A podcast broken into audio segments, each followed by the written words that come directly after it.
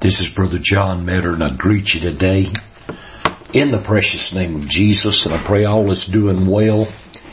You know, I think most of the broadcast last week I was relating a visitation that I had in 1989, uh, how the angel of the Lord came in and touched my life, and that was one experience that totally changed me, brought me forward in a word and an anointing that it absolutely revolutionized my life. But I think there's one thing I want to talk about today, and that's prayer and getting people to return back to prayer and back to seeking God. People, we're in a place today in our nation, and I've never seen anything like it, and you could not have told me back when I was growing up in the 50s and 60s that this kind of spirit would have taken our nation over, but there is a spirit of idolatry and murder that is emerged and it's coming forth with a vengeance. And the only thing that's going to stop this is the working of the Spirit of God, and that's got to come through prayer and through seeking God. We have got to have a spirit of prayer in our churches, but more than anything, we have got to have the restoring of prayer to our homes. And I know many of you have heard me say on this broadcast over uh, the months we've been on that I was raised in a home with prayer. Prayer was, uh, it was just something my mom and dad done. They, they prayed, they sought the Lord, they walked with God, uh, I've seen many, many miracles in my home. I've seen severe burns healed, broken bones healed, all manner of sickness and disease healed because my mom and dad knew a God of reality. They knew a God of healing, a God of deliverance, a God that by His name Jesus and His stripes brought healing. They believed that. They lived it. They walked in it. And we saw God bring it to pass as we were growing up as young children. I don't care uh, what your belief is. I don't care what church you go to. Prayer and relationship and seeking God makes the Word of God come alive in your life. It makes the Word of God come alive in your soul. And if you practice God's Word and reading God's Word and believing God's Word in the uh, an atmosphere of prayer and serving and worshiping God comes into your home, it will totally transform and revolutionize your life. You know, when I came to the Lord in 1972 and I keep telling people, I totally surrendered. I surrendered to the Lord. I surrendered my life. I surrendered my whole body, my spirit, my heart, my soul I surrendered myself to the Lord and immediately uh, the Lord blessed me with a spirit of prayer. And I began to pray and seek the Lord and study God's Word. And I did it for hours and hours and hours on end at a time. Sometimes two, three, four hours a day would be spent in study. Another two or three hours was spent in prayer, in seeking God, and sometimes that was a couple of times a day. God bless me when I first come to Him that, uh, I was in a position that my mom and dad worked with me. It wasn't that I didn't want to work. It's that they understood the call of God. They understood what God had done in my life. So they allowed me that time to seek the Lord and they allowed me that time to live with them and to spend my time in prayer, study, and in fasting and in seeking the face of God for God to establish that call and that working of the Spirit of God in my life. So God was good to me, but the spirit of prayer that God brought into my life was something that has kept me it has sustained me all these years because it got rooted and grounded. It got settled and established in me. And I've kept that spirit of prayer for 47 years. That spirit of prayer has been there and we've got to turn back to God in prayer in seeking God. There's nothing going to stop this spirit of murder and this spirit of idolatry that's rising in our nation and you say what you want to about it, it's a spirit of murder. You cannot birth a baby and have it there born and alive and then decide to put it to death. That is just plain old out and out murder, allowing a baby to go all the way to the uh, delivery date and then putting it to death. It's murder. You call it what you want to. It is murder pure and simple and God is not going to forgive this innocent blood. He's not going to do it. He's not going to forgive this blood that's been shed uh, by these people because of the innocent. They're, these these babies they can't defend themselves. There's no way for them to defend themselves, and God will require this. I'm telling you, God will require this, and we've got to uh, awaken ourselves and stir ourselves and get ourselves to that place that that God can talk to us and, and know and understand that that God will fight. I found a scripture in Jeremiah uh, yesterday or the day before uh, where God the the the sins and I can't remember if it's Jeroboam or another king done in Israel, but God said He would not forgive that innocent blood. He wouldn't pardon him. So we've got people that are putting uh, innocent babies to death and it is going to bring the hand and the wrath of God. You know, God's judgment is one thing. God's wrath is totally something else, and I fear that this type of evil, and I do not know what people are thinking, I do not know what's in their minds, and there ain't a one of you out there that's, uh, you mamas that's had kids and raised them, that have the uh, love of God in your heart that you do not cringe at the thought of this stuff going on. It just it, it's inhuman. But you know the Lord said in His Word that in the last days that uh, women would leave; they would be without natural affection. It's it's a spirit of a beast. It's unclean. It's unholy. It's ungodly. It's abomination. And the only thing that's going to change it and turn it around is prayer. And in 2013, I began to minister on the family altar and God had me instruct people and teach them in your home, go to prayer in your home, set a time with your family. You husbands and wives come together. Get down beside one another and pray. Get down beside one another and seek the face of the Lord. If there's problems, if there's pressures, Bring them to the Lord. Talk them out. Discuss them. You do not have to get angry. You don't have to be hurt and upset. Sometimes life just happens. Sometimes we just go through pressures of life. We go through things. We go through tensions.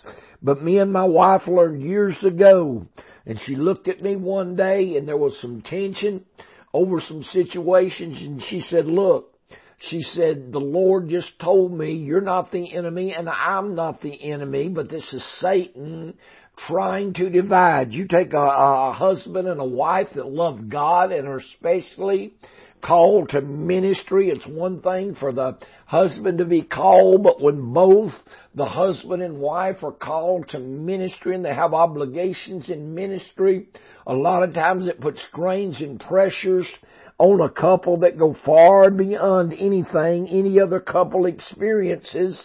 And we've got to have that leadership and that wisdom and understanding of what to do and how to be led by the Spirit of the Lord. And there's not many ministries out there where husband and wife labor in ministry and you've got to get that balance. You've got to get that wisdom and understanding of the Spirit of God and above all you have got to have that time of dedication and seeking God. How many times have I told people and told people and told people there has got to be a balance. There's got to be a balance, children. You have got to balance your relationship with God with your family duties and responsibilities. I didn't understand that in younger days. I didn't understand that in the early days of my ministry and my walk with God, but there's got to be balance. The trouble is you got so many people out here now that are uh, in ministry and claiming to be in ministry, and they don't have any leadership.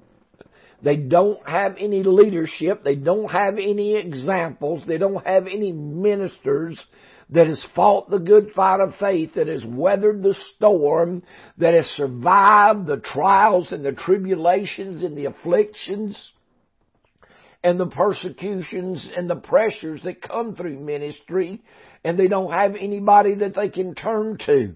God is, has raised up and is putting out on the field the government ministry that he set in the church in the book of Acts. You cannot have a functioning church of the Lord Jesus Christ without the five ministries. You can't do it. According to Ephesians 4 and 11, and he gave some apostles, some prophets, some evangelists, pastors, and teachers. And the very reason in verse 12 he done this, it says for the perfecting or the maturing or Christ wants to complete in you what he has begun. And if you will allow him and if you will allow the working of the Spirit of God to put you through the trials and the testings and the afflictions and you will stand upon God's Word and stay in prayer and seeking God, God will bring you through according to His will, not your will. You cannot walk with God and be in ministry and live your life and live according to your own will. There are too many people now come to the Lord and they want to serve the God of their imagination is what I call it because people get this idea that they're going to uh, serve God in a certain way and they're going to fulfill their life and they're going to do this and do that and and they're going to raise their children this way and they're going to uh, go to church like this and it's the God of your imagination. You cannot dictate to God how you serve Him. You cannot uh, set your life after the pattern that you so desire. It will not work. I'm telling you it won't work. I've seen people try it.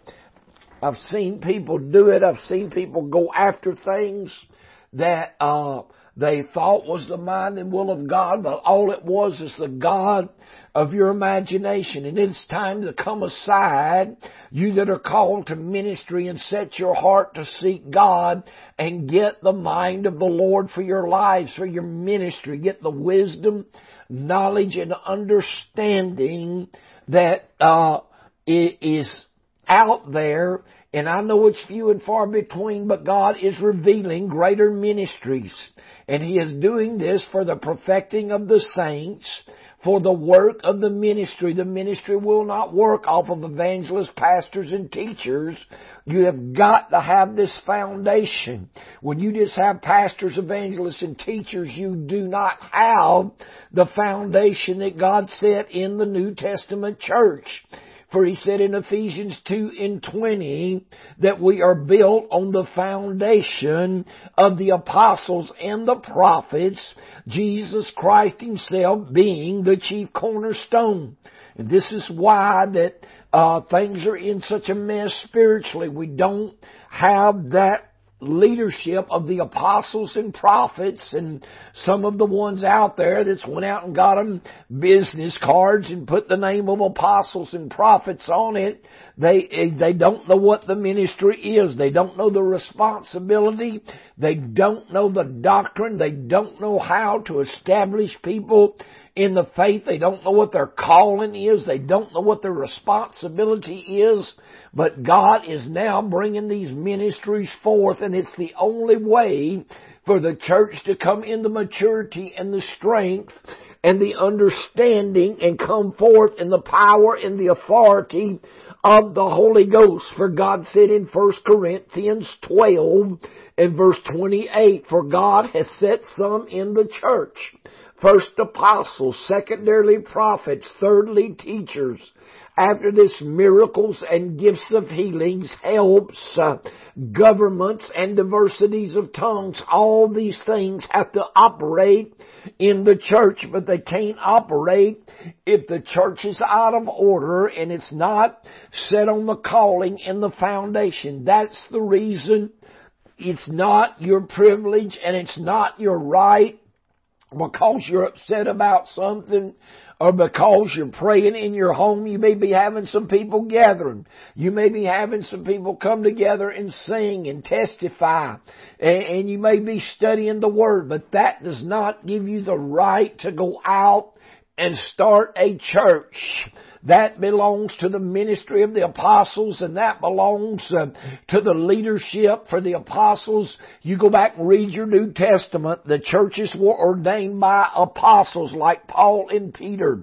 They were established under the apostolic ministry and the churches were led by the apostles and the elders and the ministry of the prophets. Uh, and you got so many people now that are pastors and, uh, and, they, they don't like what happens here and they don't like what happens there and they just go out and call themselves a pastor and start a church and everybody's, uh, pulling in different ways. They pulling against each other. This and don't like this and it is a big confused mess and God is not pleased and the only thing that is going to turn this around is people to return back to prayer, to go back to seeking God in prayer, to go back. You know, uh, it was, uh, I think a couple of years ago that the Spirit of the Lord uh, began to speak to me about prayer. And I know I brought it out and it's in Genesis, the fourth chapter, and it's the very last verse. And the Lord told me several years ago that prayer is going to return back to the church. But this is in Genesis 4 and 26. And to Seth and to him also there was born a son and he called his name Enos. Then began men to call upon the name of the Lord. There was nobody preaching. There was nobody, there was no gospel to preach. People probably talked about God. They probably talked, cause I know Enoch did. The Bible said he prophesied. He walked with God, but this was before Enoch. This was Adam's son Seth, and when he had a son named Enos, the Bible says that then began men to call upon the name of the Lord. What happened? The Spirit of the Lord began to move. The Spirit of the Lord began to draw men's hearts back to Him. And what I've been trying to tell people for many years now, there will be a visitation of the Spirit of God. There will be an outpouring of the Holy Ghost, but it's not going to be like people think it is. It so grieves my heart that all people understand, seem to understand about the Holy Ghost is a shout and a talk in tongues, uh, and all they preach about the Holy Ghost is tongues, tongues, tongues, tongues, tongues. The Holy Ghost is not tongues. The Holy Ghost uh, is the Spirit of the resurrected Christ. It, it is mind. Uh, it is His nature. It is His characteristics. Uh, it is the working of the gifts of the Spirit. It is the anointing. It is the power.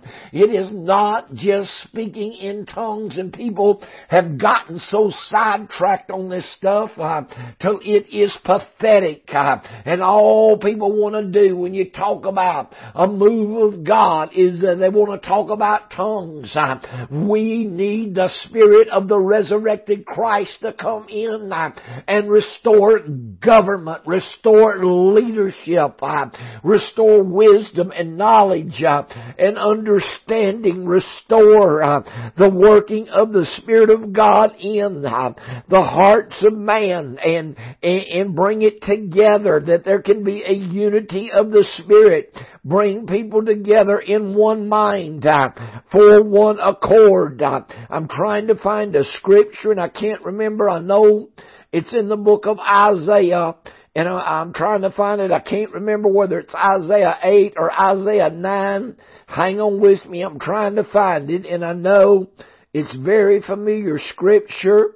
Yes, verse 6, and about the only time you hear anybody quote it though is at Christmas time. But in Isaiah 9 and verse 6, for unto us a child is born, and unto us a son is given, and the government uh, shall be upon his shoulders. The government, children, there's got to be government in the church. When God set the church up, on the day of Pentecost. I have said this and said this and said this, and I'm going to keep on saying it, and I'm going to keep on uh, iterating it till people come to understand when the Holy Ghost was poured out on the day of Pentecost, that 120 that was there was not the church. They were the government of the church. They were called to be the government of the church. The church uh, was the 3,000 that got saved later in the day. They were the lay body. This was the governmental body of the church. And the Lord told me in August 2017, I believe it was, that the government uh, it, it is the working, it is the anointing, it is the gifts, it is everything that Paul preached in 1 Corinthians 12. Uh, and I'm going to go there and I may read the whole chapter, but that's okay. People need to come out of this spiritual ignorance. They need to come uh, into wisdom, knowledge, and understanding of God's Word. It amazes me that people do not read their Bibles. Do you not know that the New Testament says study uh, to show thyself approved a workman uh, unto God that you can rightly divide the Word of truth and be not ashamed? Uh, do you not know that in the Old Testament all that Joshua had uh, was the law of Moses? He did not even have have the Psalms and the prophets at that time.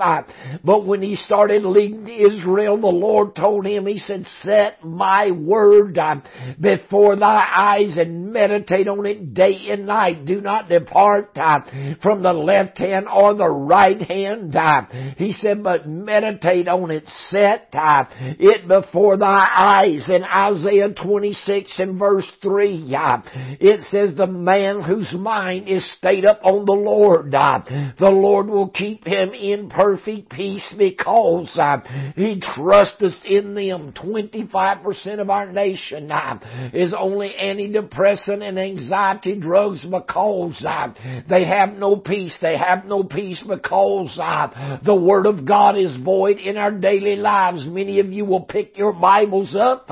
You will go to church on Sunday morning. You come in, you lay your Bible down. You never open it. You never never study it, you never read it, you never refer to it, uh, you never talk about it, it never comes to your mind, you pick it back up on Sunday night. Uh, some of you do and take it to church. I know there's churches that tell you don't bring your Bibles. Uh, we're going to take the pastor's word, not me if I'm going to the house of God. I'm, I'm taking my Bible and I'm going to follow you in the word and I'm going to know uh, that you are preaching the word of God and you are expounding uh, God's truths and you are being led uh, by the Spirit of God to expound that word line upon line, precept uh, upon precept, and you are going to declare God's truths. Uh, but we spend all of our week laboring, doing things uh, that our flesh wants to do. Uh, yes, I know we have responsibilities and we have uh, jobs and we have things that we have to take care of, but there are many hours a day spent doing things that we desire, uh, dealing with hobbies, dealing with things we desire, and God uh, is not our first priority. America you hear these words wherever you're listening to this broadcast. I, I know you can get it now uh, across the internet. Uh, anywhere you are in the world, if you can have internet, you can get this broadcast. Uh, get this broadcast and listen to it. Get this broadcast. Tell your friends uh, to go to the radio station, uh, to go and download the app and get this broadcast to all of your friends. Uh, we have got to turn back to God and the first step in turning back to God is prayer and seeking God. It is prayer. It is coming together in one mind. It is coming together in one accord, one heart, and one spirit and we've got to go back to basic foundation believing the Word of God and this is what Paul wrote in 1 Corinthians 12, the very first verse. Look what he says. Uh, now concerning spiritual gifts, brethren, I would not uh, have you ignorant. People are ignorant about spiritual gifts. Uh. You ask them about tongues, they can tell you a little bit about it. You ask them about discerning of spirits. You ask them about the gift of faith, the gift of knowledge, the gift of wisdom, the gift of discerning of spirits, miracles, healings. You ask them about the gift of tongues, prophecy, and interpretation. They can't tell you much about it. Why? Just what Paul said. He said, now, concerning spiritual gifts, I would not um, have you ignorant. Um, ye know that ye were Gentiles carried away um, under these dumb idols, even as ye were led. Why did he say dumb idols? Because they cannot hear, they cannot speak, they cannot move, they are not gods. But yet people all over the world bow down to these idol gods. They do not know a true and a living God, and it is time to stand and declare the name of Jesus. It's time for you people to know about the Holy Ghost, and those of you that has some knowledge and understanding of the Spirit of Christ, the Holy Ghost, the resurrected Christ. It is time to get in your prayer chambers and get in your Bible and study and ask God uh, to open your understanding, open your wisdom. Uh, and Paul went on and said this, uh, Wherefore I give you to understand that no man speaking by the Spirit of God calleth Jesus accursed, and that no man can say that Jesus is the Lord, but by the Holy Ghost. Now, in verse 4, uh, Paul gets into the workings and the manifestation uh, and starts explaining what the gifts are. Uh, and he says here in verse 4 of 1 Corinthians 12, uh, now the diversities, uh, now there are diversities of the gifts, uh, but the same Spirit. that word diversities if you go right there, it means distinction or variety or differences. Uh, you're coming right back uh, to, to uh, the scripture there. It means now there are differences uh, of the gifts. We know and understand that there are nine gifts of the Spirit talking about. And, and, there are differences of administrations. when you look the word administration up, it means uh, uh, service uh, of a Christian teacher are typically uh, uh, talking about the diaconate or the government. In our government, uh, we have an administration. We have a, a president, a vice president. we have a speaker of the house. We have different cabinet members that work with the president. these are your administration. These are the offices. Well, the administration in the church as the apostle, the prophet, uh, the evangelist, pastors, and teachers. Uh, all five of those are different. It says the differences are the diversities uh, of administrations. Every one of them has a function in the church. Uh, it has an office in the church. It has uh, what it needs to do to help the body of Christ operate.